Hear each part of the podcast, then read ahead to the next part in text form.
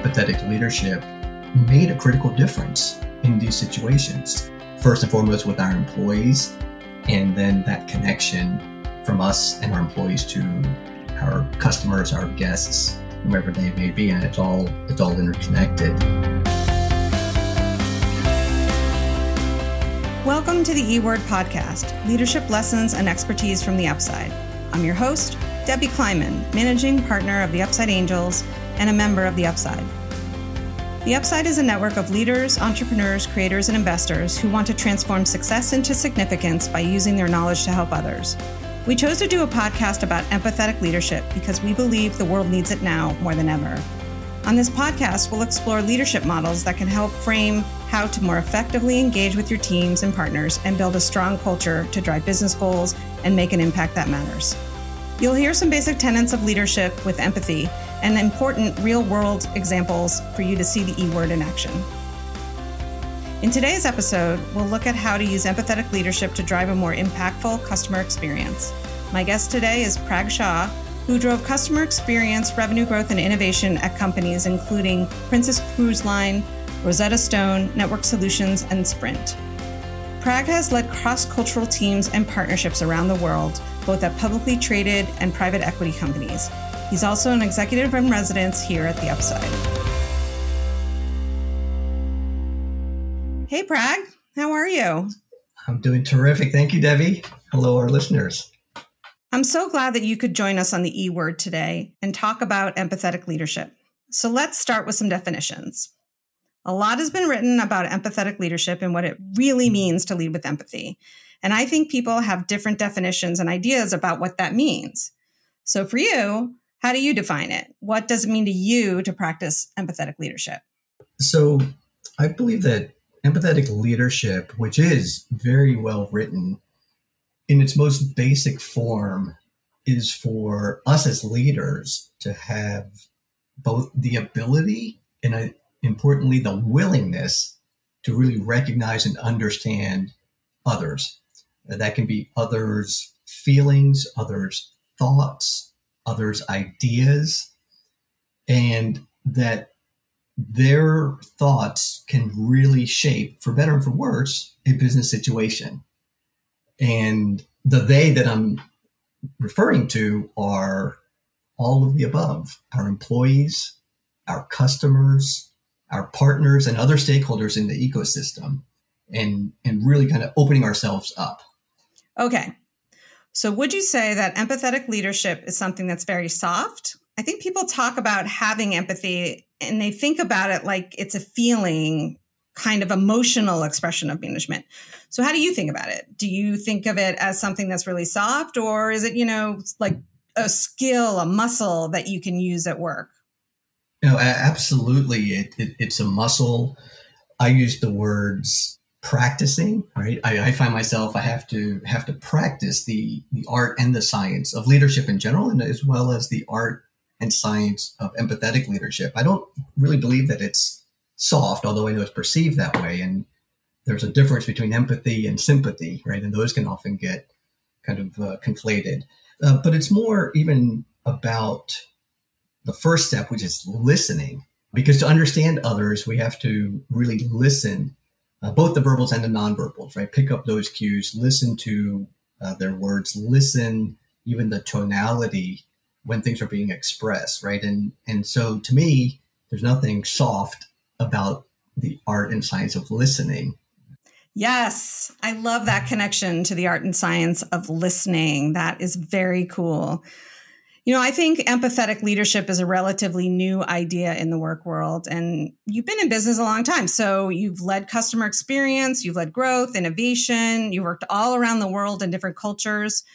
Is there a leadership model that you found helpful in your career that, you know, may or may not be related to empathetic leadership, but it's something that you really rely on as something that helps you be a great leader? So tell me a little bit about that and tell me where it came from. Uh, sure. I mean, the, uh, just like empathetic leadership, there are a lot, a myriad of, of different leadership models. I've been, I'll go back to the word practicing, a model that was introduced to me very early on uh, in my career post MBA. I had the great fortune of working for Sprint in its high growth years. I was there for 10 years, and Sprint uh, did a, a, terrific job on investing in the employee experience and employee development and leadership uh, development around it. And so we had a model and a framework that was derived largely from and uh, adapted somewhat from Hewitt and Associates. Uh, Hewitt has been a, a world renowned top tier human capital uh, consulting firm. And th- this leadership framework about the many roles, the simultaneous, I call it the hats, simultaneously that a leader has to wear. And, and I'll summarize here. We could spend an entire podcast going deep on this, but I'll just kind of hit uh, the highlights. So imagine uh, imagine a day in your life as a as a manager leader, and all the different situations that that we're facing. And so, of the six, the one is the hat that we wear, the leader as the deliverer. Right, we have to deliver results. We make fact based decisions. We hold ourselves and others accountable. The second hat would be the leader as a change agent, taking risks, opening up opportunities for the team to take risks, driving, we use words of transformation, driving innovation. That's all in the role of being a change agent. The third would be the leader as the communicator. What are our strategies? Why? What's the context that we're operating in. And often strategies and actions need to change uh, in a flexible organization. And so, uh, r- really providing the why behind it, right? So, these three roles the deliverer, the change agent, the communicator, I think are kind of the basics, right? Think of it as kind of a foundation. And then if we layer on top of that, the fourth role in the framework is the leader as the role model, right? And this is where we're playing the role of inspiring others, being that the consummate cheerleader, giving the praise, taking the blame, all those things that a leader does as a role model. Uh, very closely related to that would be uh, a fifth hat, which is the leader as the coach. This is where we're supporting and guiding individuals, supporting and guiding teams, and encouraging and lifting the team, not draining it, right? And that's the role of a coach. And then the sixth in the framework is, and you think of it kind of at the at the top of the stack, so to speak, is our role as a leader as the visionary, future casting. Where are we going? And again, why? What's that North Star?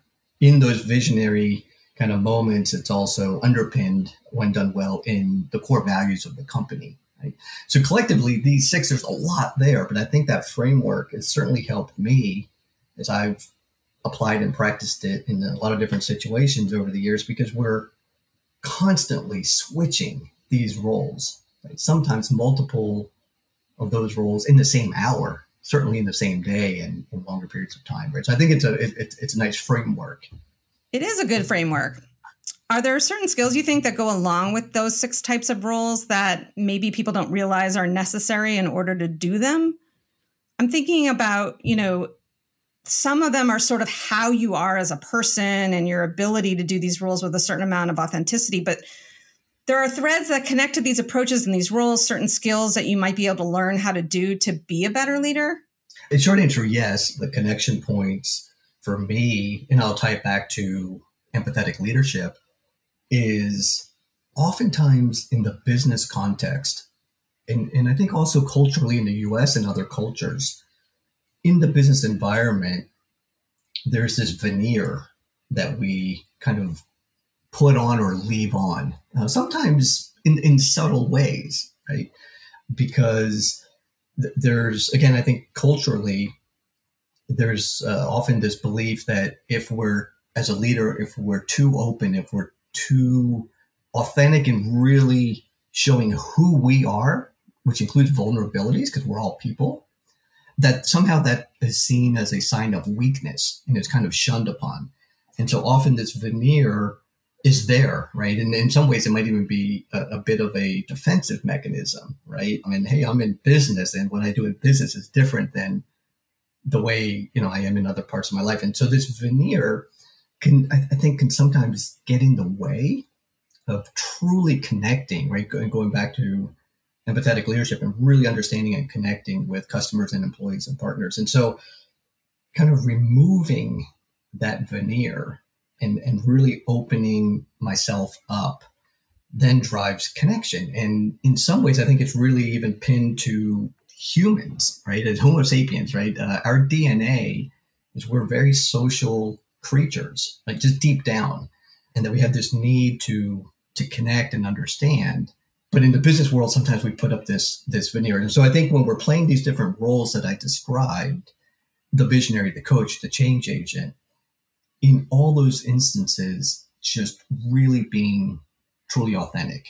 Because then that drives trust. And I think with trust, because we're talking about people, then a different and hopefully a better outcome can emerge. Yes, I agree. Trust is so important to good outcomes. And I think it's a big part of empathetic leadership. So let's move on to the practical here. We've been talking at a pretty high level about the E word and what it means, but you know, you're a really successful guy. You've done some incredible things in your career.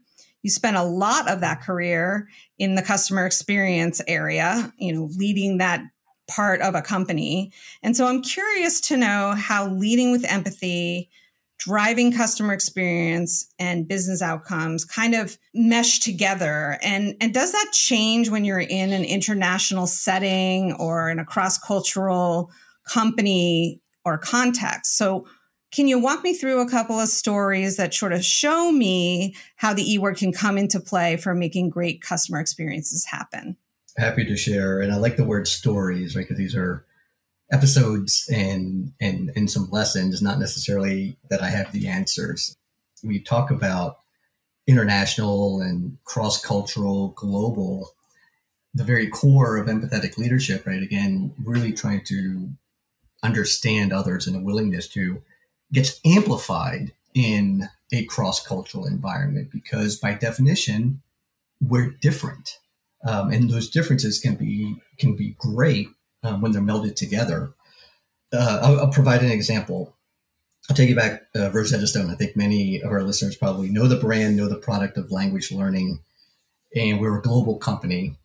I had the privilege of, of running the global P&L a few years back, and we were operating in multiple countries, multiple continents.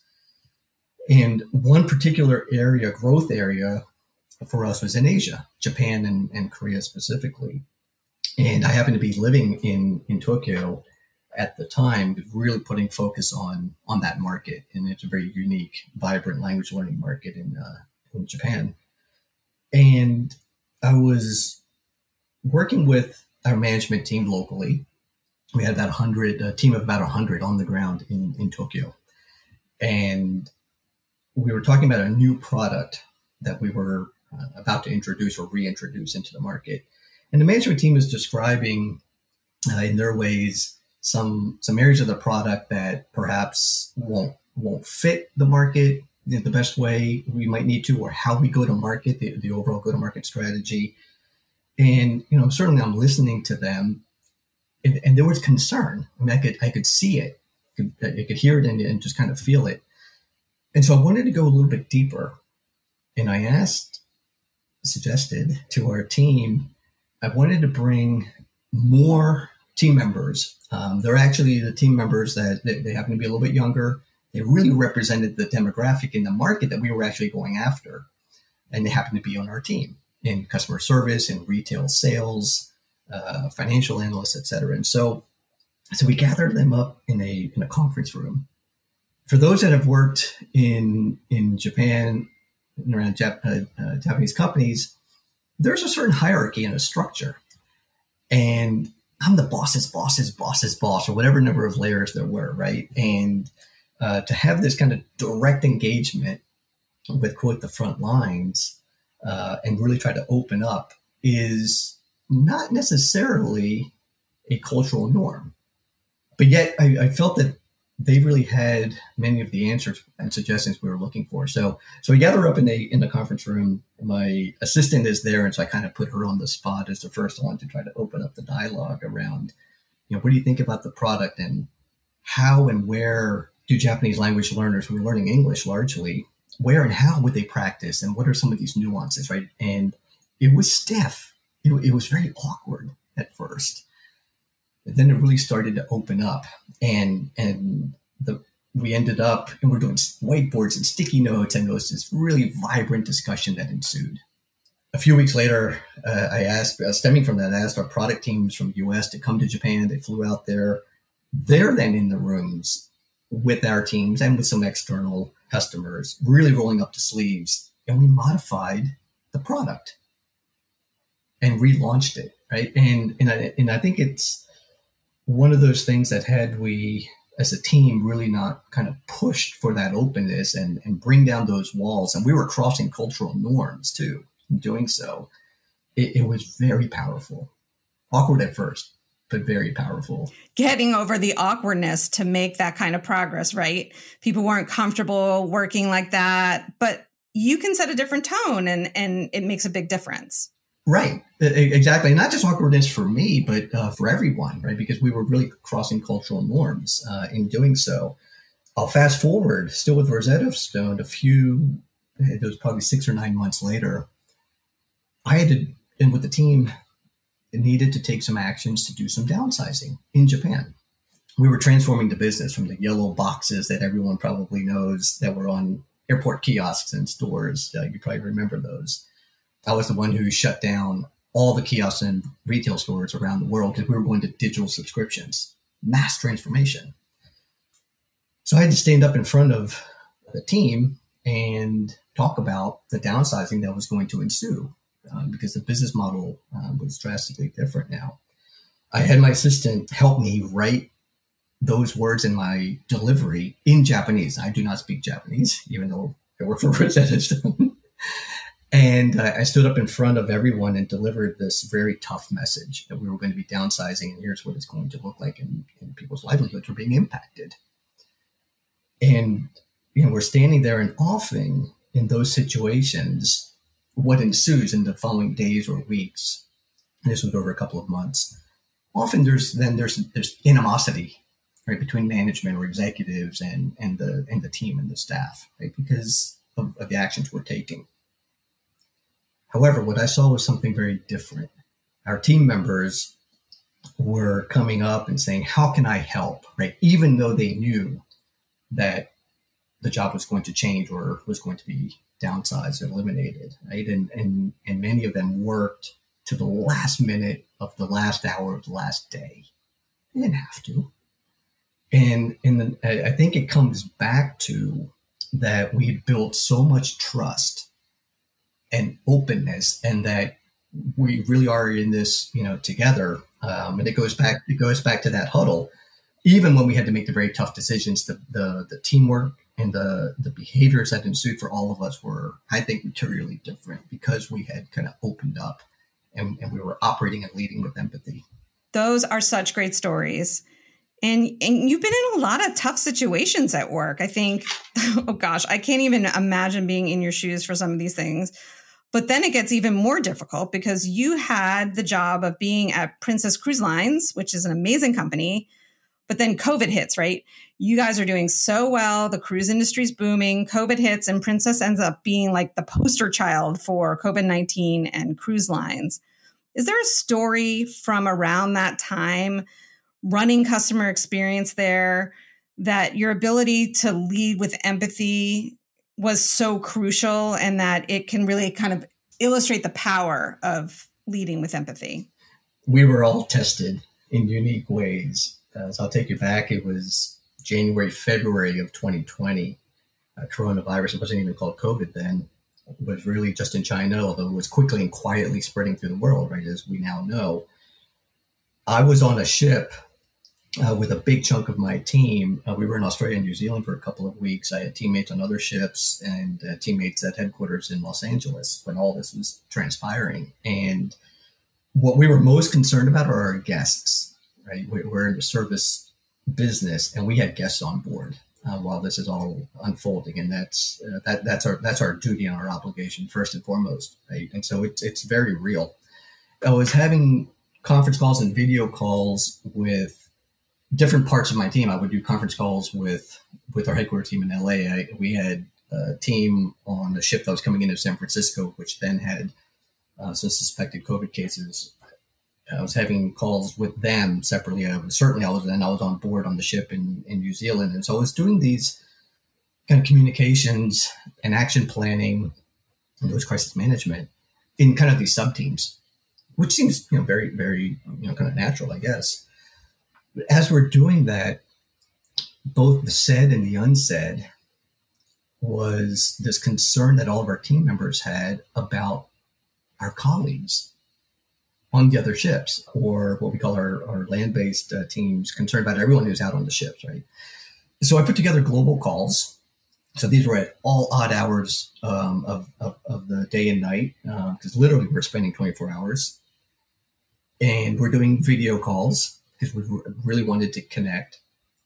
And I would start those calls just very briefly with an update, what's going on, and from a business standpoint. But the main purpose and the benefit of those calls was literally just to cross connect our teams in a very caring way. Uh, these are teams, I, I, think my team at the time represented 20 plus nationalities and were spread across 24 hour time zones. And it was about how are you doing? Right? It's kind of this reach out, team member to team member. And it was shout outs for birthdays. And then we had teams that were quarantined on the ships and we're all like, you know, here's some activities that, you know, that we can do to keep them engaged as they're quarantined. And it was just a, um, a remarkable time. But what emerged from that, and you know, we go through those episodes, even afterwards, for many, many months, that entire team was on a WhatsApp group it was everything from here's what my dog and then people got laid off like the ships were grounded and they're and they're now kind of back home all around the world and pictures of here's my dog and here's what i'm doing and just these personal connections even after you know not even being kind of in it and, and, and being a part of it because of that openness and the trust and those relationships that got built. And i think that really is what defines a team and kind of empathetic leadership in this case in a crisis. Right and it wasn't just about what was happening in the company in that case, right? I mean, the whole world's going through something horrible together. And it was so important for you to make sure that your whole team was still being treated like human beings and cared for and cared about and making those connections in formal and informal ways in order to make sure that the human equation was not left out of this catastrophe that you were in. It wasn't something that was just really bad happening to the business, but it was something really bad happening to your employees and your customers. So it sounds like the people part of this crisis was front and center for you. Exactly. Exactly. And and the other side of that same coin, so to speak, on the other side of the employee experience are our guests, our customers, right? In many of the ships, we still had guests on board and you know continuing to serve, if you will, um, in those dynamics, right? That must have been so challenging.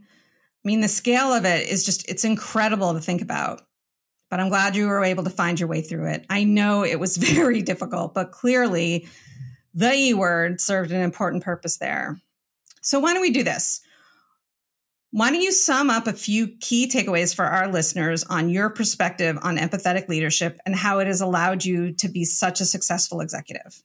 Sure. Uh, I'll, I'll, I'll recap again. So, again, empathetic leadership is really about the ability and the willingness to understand others and how that shapes the business. Right? Um, talked about removing that veneer that is often in the business world, and that that can unlock relationships and the ability to have a greater impact or in a different way by removing that veneer, being that authentic person in those moments in time that folds into the leadership model or framework, right? The one that I was describing that I still use, and I use the word practice, the six hats of leadership, those multiple roles that we're constantly playing uh, as leaders because we're always on stage. Everyone's always watching the leader, right? And being your true self while you're switching in and out of these different roles. And that, you know, through these one or two stories that, that I highlighted, that I believe that empathetic leadership made a critical difference in these situations. First and foremost, with our employees, and then that connection from us and our employees to our customers, our guests, whomever they may be, and it's all it's all interconnected. And that empathetic leadership, where you ask the question, uh, is it soft? And no, I don't think it's soft. I think it's a very real skill. It's an art and a science uh, that I continue to practice. I hope others do um, because it can drive a business.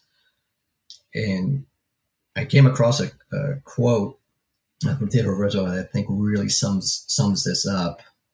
He said, "Nobody cares about how much you know until they know how much you care."